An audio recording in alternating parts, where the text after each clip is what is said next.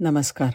चंद्रावर मानवाचं पहिलं पाऊल पडलं त्याविषयी आज आपण बोलणार आहोत. सोव्हिएत रशिया आणि अमेरिका यांच्यामधलं शीतयुद्ध ऐन रंगात असताना अवकाशावर सत्ता मिळवण्याची स्पर्धा सुरू झाली. रशियाने स्पुटनिक आणि युरी गागारिन यांना अंतराळात पाठवल्यावर त्यांच्यावर कुरघोडी करणं अमेरिकेला आवश्यक झालं. त्याच्यातूनच अमेरिकेचे तत्कालीन अध्यक्ष जॉन एफ. केनडी यांनी पंधरा मे एकोणीसशे एकसष्ट रोजी चंद्रावर मानव पाठवण्याची ऐतिहासिक घोषणा केली. We choose to go to the moon आणि अमेरिकन अंतराळ संस्था नासा झपाट्यानं कामाला लागली. त्यांनी नासाला उद्दिष्ट दिलं perform a crewed lunar landing and return to earth चंद्र पृथ्वीपासून तीन लाख चौऱ्याऐंशी हजार किलोमीटर अंतरावर आहे.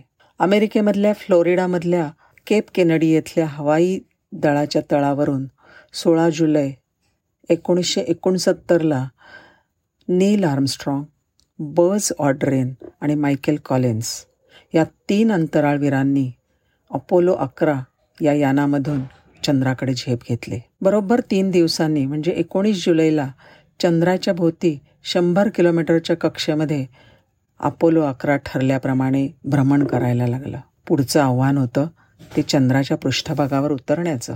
वीस जुलै रोजी अपोलो अकरापासून नील आर्मस्ट्रॉंग आणि बज ऑल्ड्रेन चंद्रावर उतरणाऱ्या इगल या स्पेसक्राफ्टमध्ये जाऊन बसले आणि इगल कोलंबिया या मुख्य यानापासून वेगळं झालं. तिसरा अंतराळवीर कॉलिन्स हा कोलंबियामध्येच थांबून पृथ्वी प्रदक्षिणा करत राहिला. काही मिनिटांनंतर कोलंबिया प्रदक्षिणा करीत करीत चंद्राच्या मागे गेलं. कॉलिन्स पृथ्वीवरचा सर्वात दूरचा एकल असा प्रवासी बनला. मी आता खरोखर एकटा आहे आणि कोणत्याही ज्ञात जीवनापासून पूर्णपणे एकटा आहे त्याने आपल्या कॅप्सूलमध्ये लिहिलं आहे दोन तास नऊ मिनिटांनी ईगल हे यान चंद्रावरच्या सी ऑफ ट्रँक्विलिटी या पूर्वनियोजित जागेवर अलगत उतरलं आणि त्यावेळेला यानामध्ये अवघं पंचवीस सेकंदाचं इंधन शिल्लक होतं. म्हणजे त्यांना उतरायला अर्ध्या मिनिटाचा उशीर झाला असता तरी ईगल चंद्रावर आदळून अंतराळवीरांचा अंत झाला असता. त्यानंतर सुमारे सहा तासांनी ज्या क्षणाची सारं जग श्वास रोधून वाट बघत होतं तो क्षण आला. ईगलचा दरवाजा उघडून शिडीच्या नऊ पाऱ्या पायऱ्या उतरून नील आर्मस्ट्रॉंग ह्या पृथ्वीवासियाचं पहिलं पाऊल चंद्राच्या भूमीवर पडलं आणि त्यावेळेला ते म्हणले Houston Tranquility base here Eagle has landed हा संदेश टी व्ही आणि रेडिओवरून सगळ्या जगभर दिला गेला.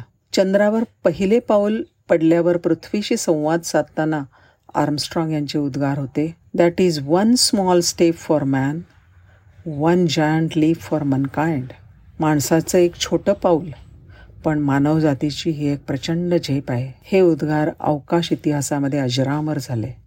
आर्मस्ट्रॉंग हे दोन तास बत्तीस मिनटं आणि ऑल्ड्रियन हे दोन तास सतरा मिनटं चंद्राच्या पृष्ठभागावर होते. त्यांनी अमेरिकेचा ध्वज तिकडे फडकावला. चंद्रावर पृथ्वीवरच्या वाळवंटाप्रमाणे माती आणि दगड होते. या काळात त्यांनी माती आणि दुसऱ्या घटकांची चाचपणी केली. चंद्रावर ते जणू उड्या मारतच चालले होते. कारण तिथे गुरुत्वाकर्षण कमी आहे आणि हवा नाही. या चांद्रवीरांनी ऑक्सिजन सोबत नेला होता. आणि या अडीच तासात त्यांनी चांद्रभूमीवर अनेक प्रयोग केले. पृथ्वीवर परतताना सोबत साडे एकवीस किलो दगडमातीही आणले. त्याच्यावर संशोधन आजही चालू आहे. ज्या वेळेला ते कोलंबियामध्ये परत आले त्यावेळेला धुळीने खूप मळले होते. तीन दिवसानंतर अपोलो अकरा कॅप्सूल पॅसिफिकमध्ये खाली पडला. नील आर्मस्ट्रॉंग हे चंद्रावर पाऊल ठेवणारे पहिलेच पृथ्वी निवासी ते एरोस्पेस इंजिनियर होते.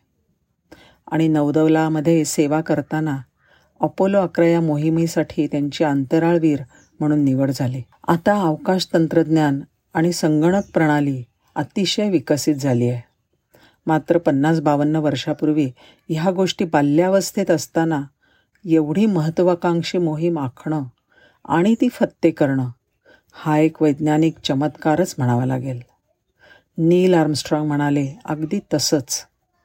मानवजातीसाठी ही एक मोठी झेप ठरली आहे. धन्यवाद.